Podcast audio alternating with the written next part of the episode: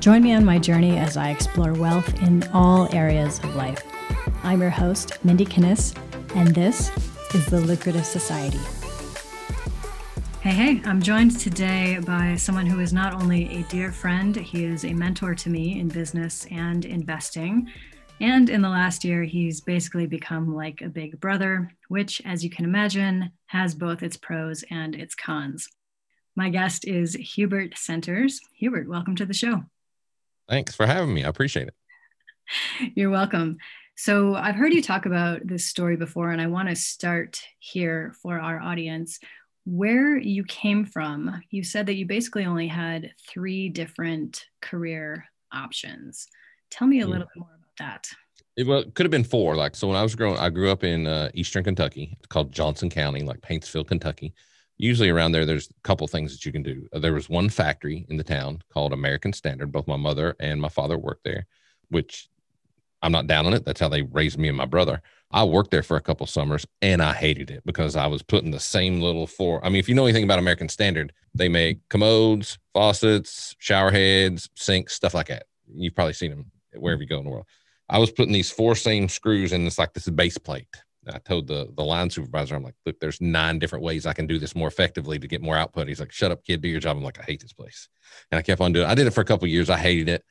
I don't see how anybody could do it, but I know some people do do it, right? It just was not for me. I'm like, I got to tell out of here. Um, so there was factory factory job work at American Standard. Number two, you could have went into the coal mines, which back in the day, we're talking, I was born in 71, so coal mines were still kicking. They were kind of falling off a little bit.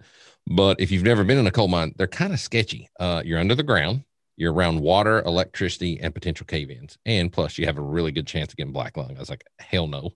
And then the opportunities are just sky high from here. So you could, uh, you could have went into the the marijuana growth business. You could have growed the weed, which I used to work for a survey company, and we would find weed fields, and we would call in the state police, and they'd come in and and, and destroy them and stuff like that but I didn't want to do that because I'm like, okay, I'm I just I was just never into that stuff in high school or in college, so it's just never my thing.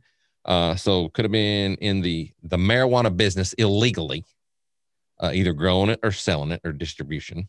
I was like, no. Uh, could now also really popular is the meth business in Eastern Kentucky, super popular. You can either cook it or sell it. I was like, mm, no.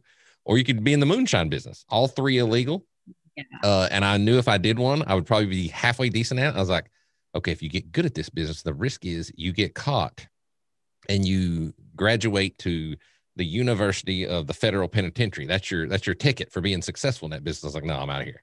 So I just left when I was 17 and I started trying to figure out like how people either I mean, when I was 17, I was just young and dumb and I just wanted to make money and cash flow. I thought that's all what it was all about, all the toys and stuff.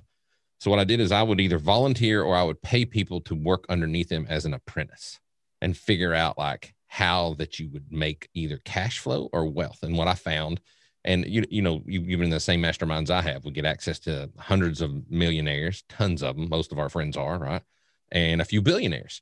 And what I found is they they all three did three main things.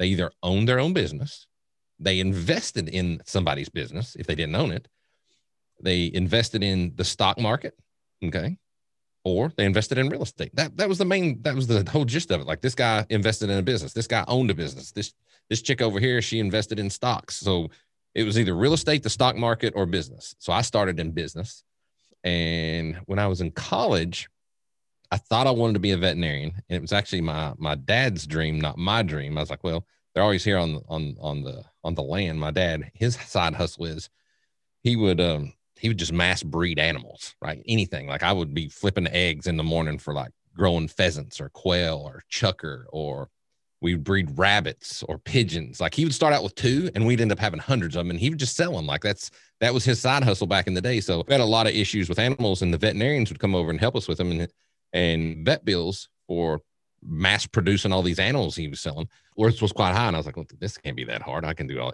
basically it's injecting animals with with medicine. It's not that hard. So I, I thought I wanted to be a veterinarian. So I went off to college and I, I was terrible in high school, in grade school. I think when I was in the third grade, I just checked out and was like, why do you need no math? That's what a calculator's for. And I just, I just checked. Funny? Here's something What's funny because I've heard you say this before. I also in third grade stopped doing my homework. So I just was yeah. done. Third grade. I don't know what happened to us in third grade that we were like, we're out. Yeah, it's it's wild. I had I think my teacher, her name was Miss Butcher, and it's like if you didn't have your homework done, you had to stand up and take your three three licks by the paddle before you can go to recess. I'm like, oh, that's all. That's it. Really? I mean, I get beat like at the house, like three licks. homework. I was like, that's an easy trade. I'll I'll trade that all day long.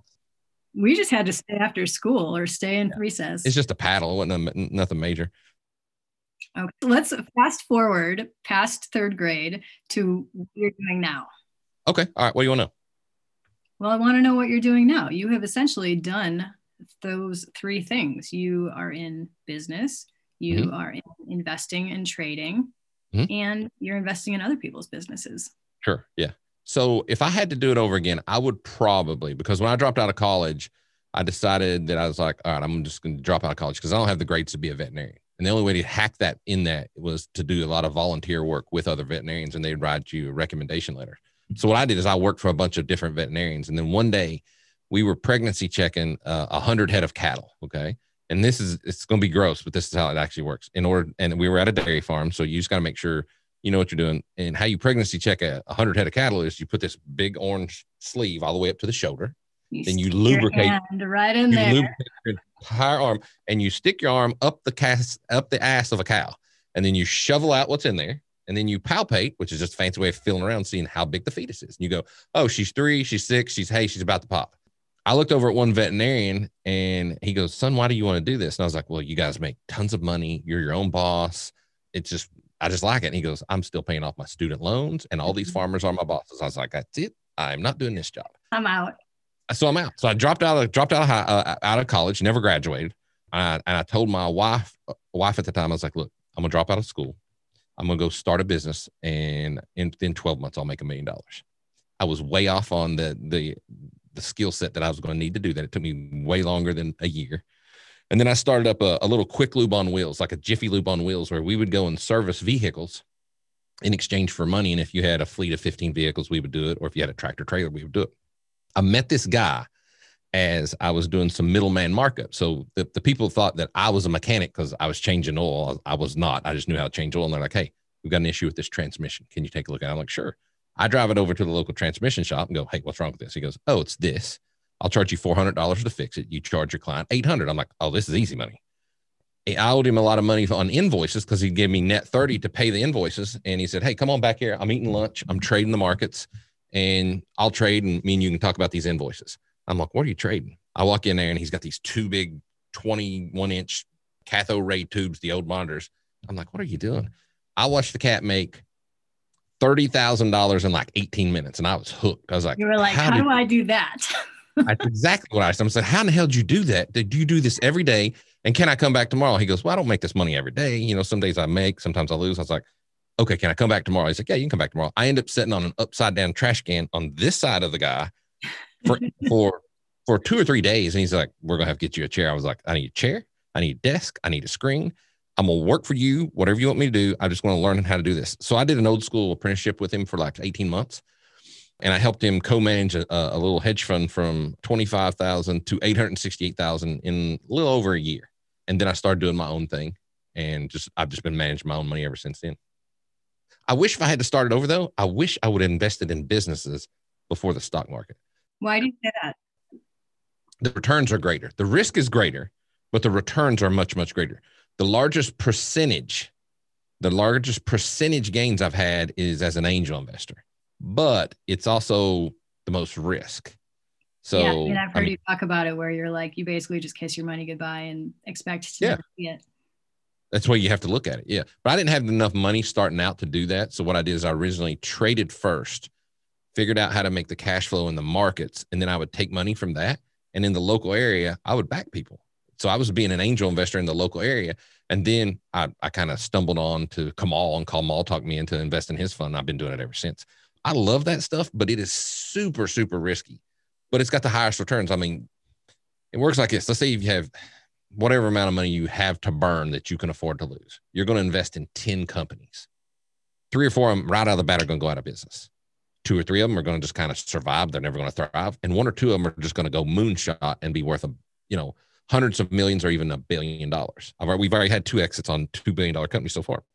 That does not mean you make a billion dollars. You will make several hundred thousands or millions, depending on how much you put in there. But the returns on that, I mean, the, I think the largest return we got was like 70,000 X or something like that, just because we got issued some cryptos in a business that we invested in and they gave us the crypto coins and then we just cashed out. We've invested in Slack, all kinds of other companies and stuff like that. It's super exciting, but it's super risky. Okay. So the premise of my show is that wealth is about so much more than just money. And I would oh, yeah. hear from you what is your definition of wealth? So I really don't judge anybody based upon how much money they have. I, I judge them based on on their character and how they are as a human being. Like I don't I don't care how much money you have. If you're an asshole, I don't want to have anything to do with you. Right. If you're dirt poor and you're a good person, uh, you and I can hang. We can have a beer together. So for me, the wealth is more about the journey of what you've gone through that you can show another person that they can potentially do. If if if another human has done something on this earth, now within reason, like I'm not going to be able to dunk a basketball. Okay, it just I know I always happen. wanted to be in the NBA. It's not going to happen though. not going to happen. It's not going to happen. So I don't look at that like if there's something that's within the realm of possibilities, like I'm not going to dunk a basketball. I'm not athletic. I'm not going to be in a professional football player or something like that. But in the business world or in the investing world or any other thing, you can probably replicate what they're doing. And believe it or not, they'll probably help you. If you'll go add value to their life and go, hey, how did you do that? Is there something that you need to need to have done that you don't want to do? Because I'll do it in exchange for you teaching me what you do for a living. You'd be surprised like how many people that just come over to the office and I'll tell them everything I know about trading. Like, hey, here it is. Here's a bunch of courses. Here's this. They're like, hey, go do this first. And I'll try to educate them because I'm not going to be able to there's a difference between mentoring and hand holding, right? I can mentor you and tell you, like, hey, do this first, do this second, do this third. You're still going to have to make some of the mistakes and eat some of the losses and going, oh, I see what you're talking about on that type of thing, right? You tell me um, that all the time. You're like, you're the one trading, not me. Yeah, yeah. So I'm, I, you never take as a financial guru, you never take credit for somebody else's success because you're not clicking their, you're not clicking their button for buys and sells. They physically have to do it. Well, I would say that's any type of guru, whether you're life mm-hmm. coaching, spiritual coaching, financial coaching, anything. Like I, I can't stand when people take credit for someone else's work. Yeah, yeah. You put the work in if you're making money. And for me, as far as trading and investing, I really don't care what people do as long as they're making money. That's all I really care about. I don't care what they trade, how they do it, as long as they got good risk reward ratios and as long as they're, you know, using stops and protecting Hold on, themselves. Though. You know, you care a little bit. You were very explicit with me about not trading certain certain things. Well, if it's super dangerous, if it's super dangerous, like, hey, be careful with this. This thing will rip your face off. I will try to guide people around that. Yes, yes, and some people should listen to you a little bit more. So that's okay. That's how you learn, right? That's how you learn. That's how you learn.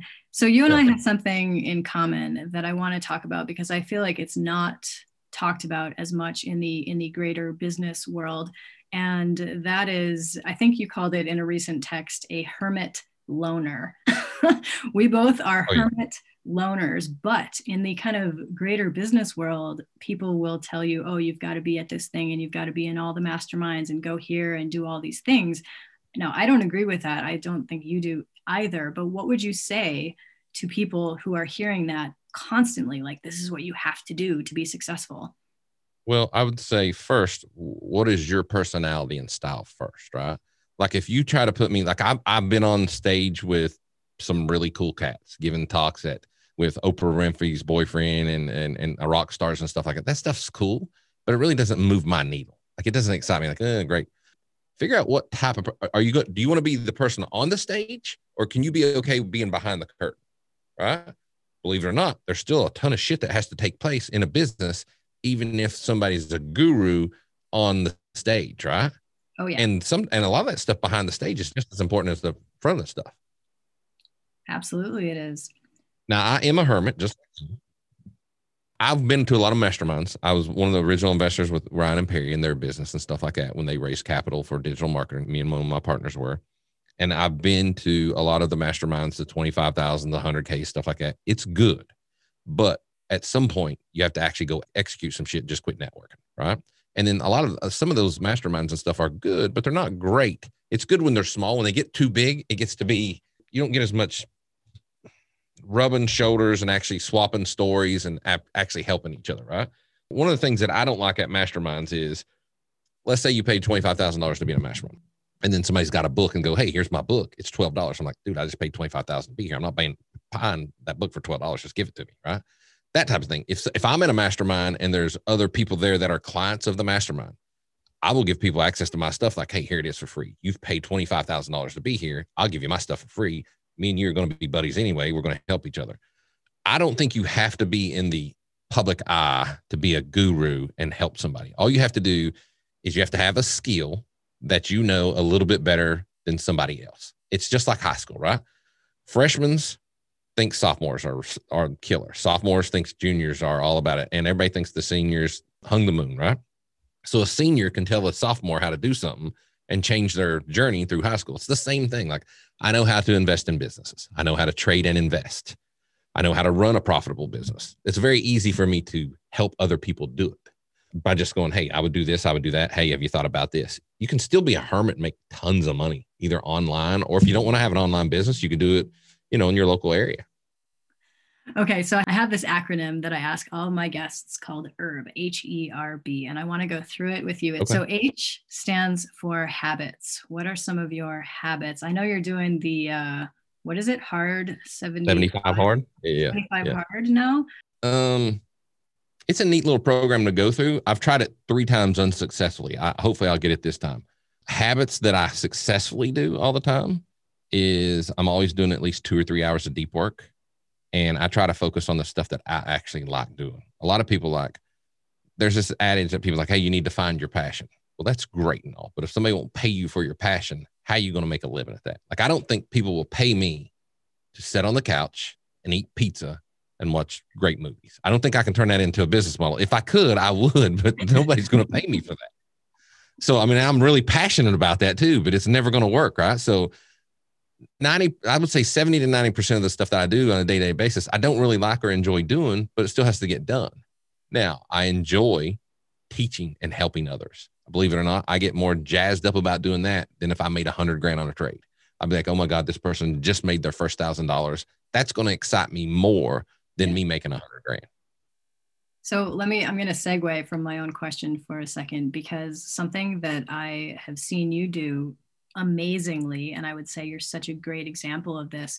Students that come through my program and they're learning how to figure out starting a business, growing a business, I'm always talking to them about consistency. And a lot of us, myself included, we kind of get bored with doing the same thing. And you put out videos almost every single day. And I don't even know how long you've been doing that, probably a long ass time. Talk mm-hmm. to me about consistency.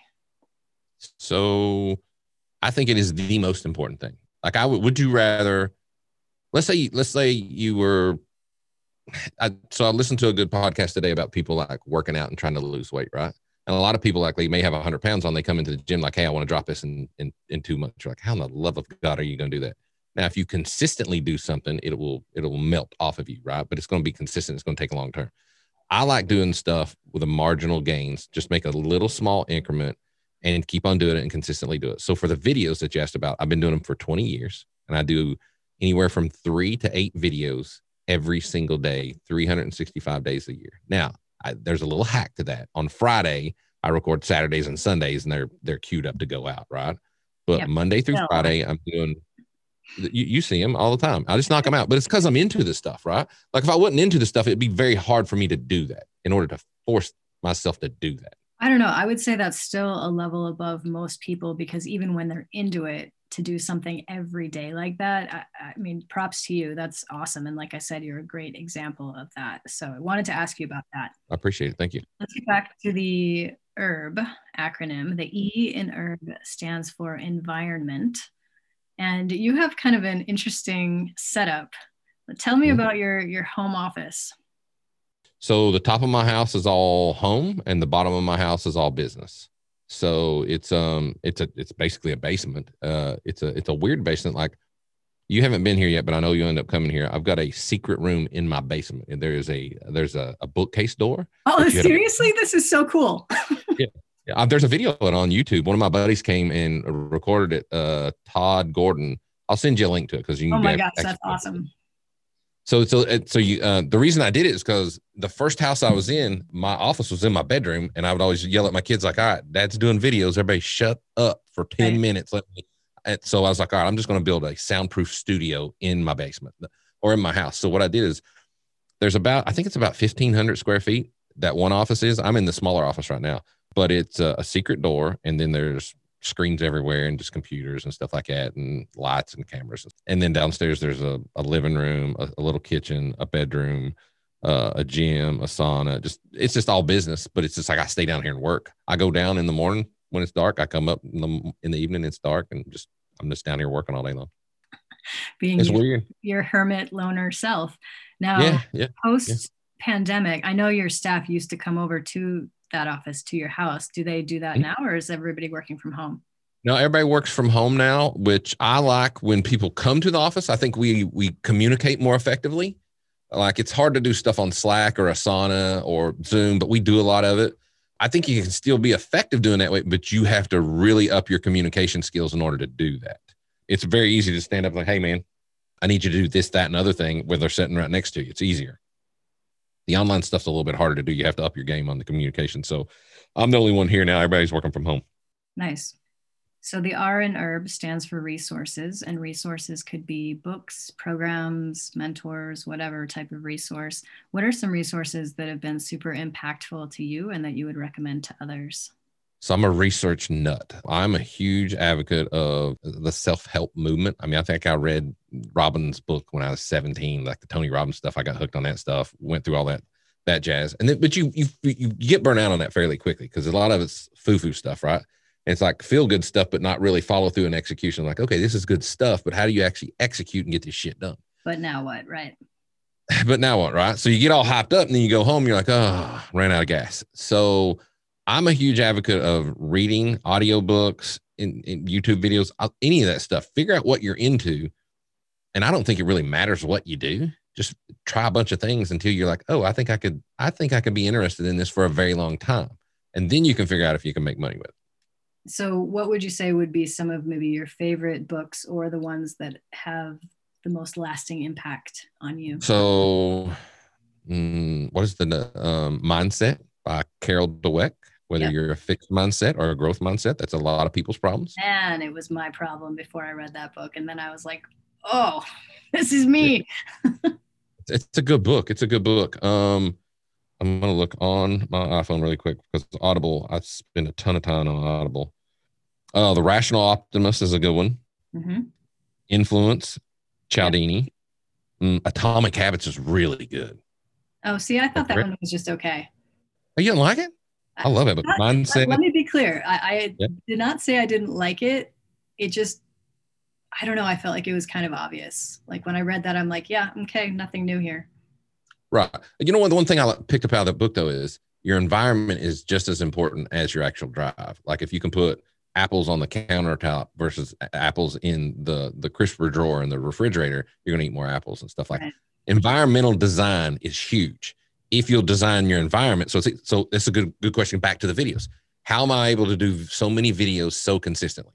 You know why? Because I have a 43 inch screen here, a 43 inch screen here. I have a professional mixer, a professional microphone. Everybody's like, "Hey, how do you sound so good on?" I'm like, "Look, if I got to do this shit every single day, I'm going to have the best tools in order to knock this out." Now, I don't do a lot of face videos because I'm self conscious because I think I have a face for radio, so I just do all screencast videos. Plus, I don't think traders want to see me anyway. I think they want to see the trader porn, which is the charts and the price going up and down anyway. They don't want to look at, you know, my face while I'm talking. They want to look. I will tell you something. I will tell you something. They actually do want to see you.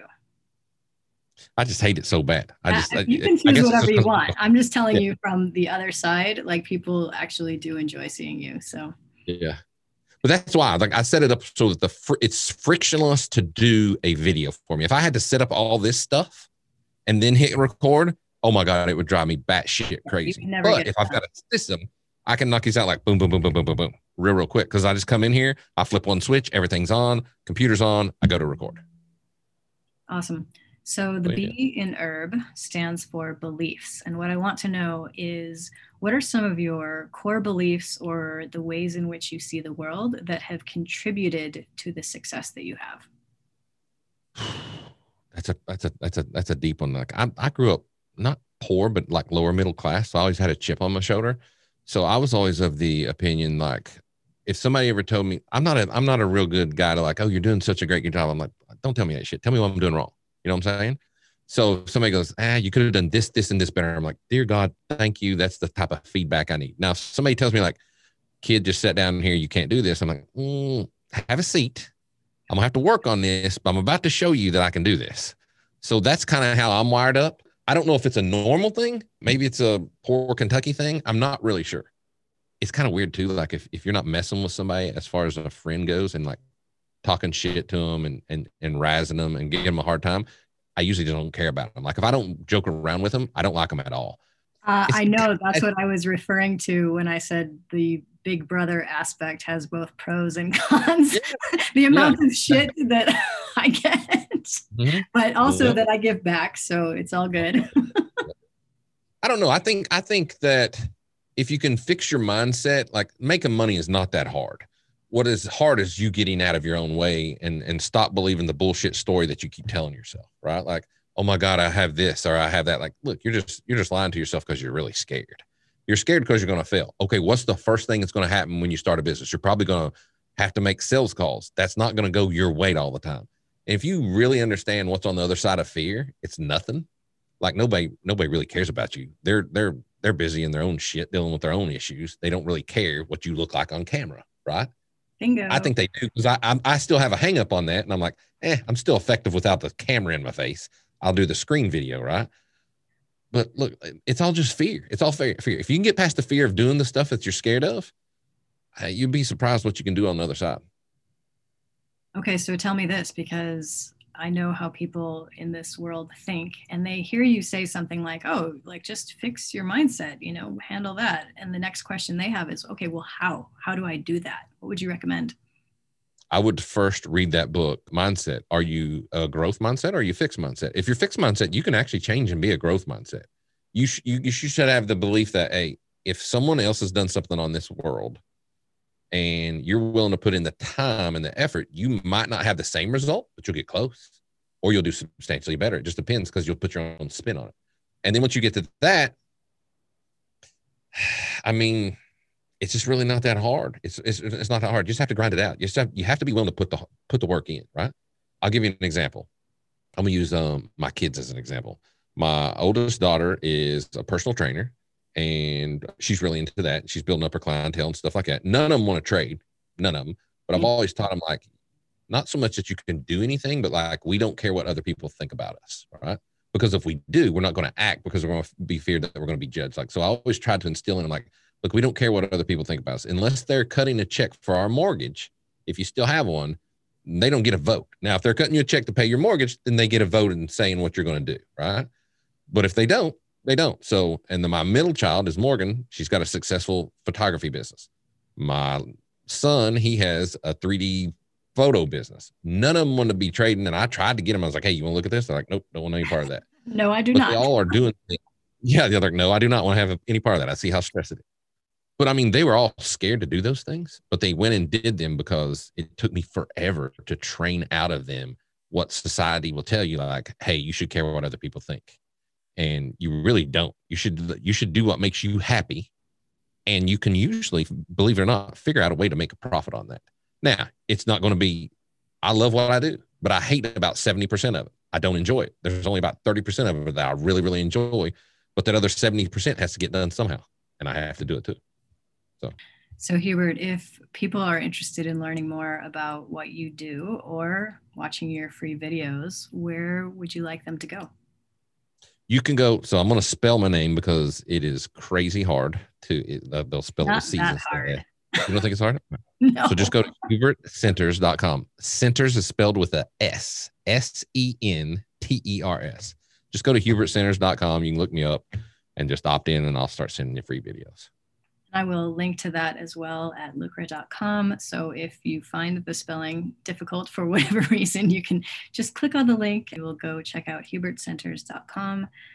I have I have some questions for you. All right, what questions do you have for me?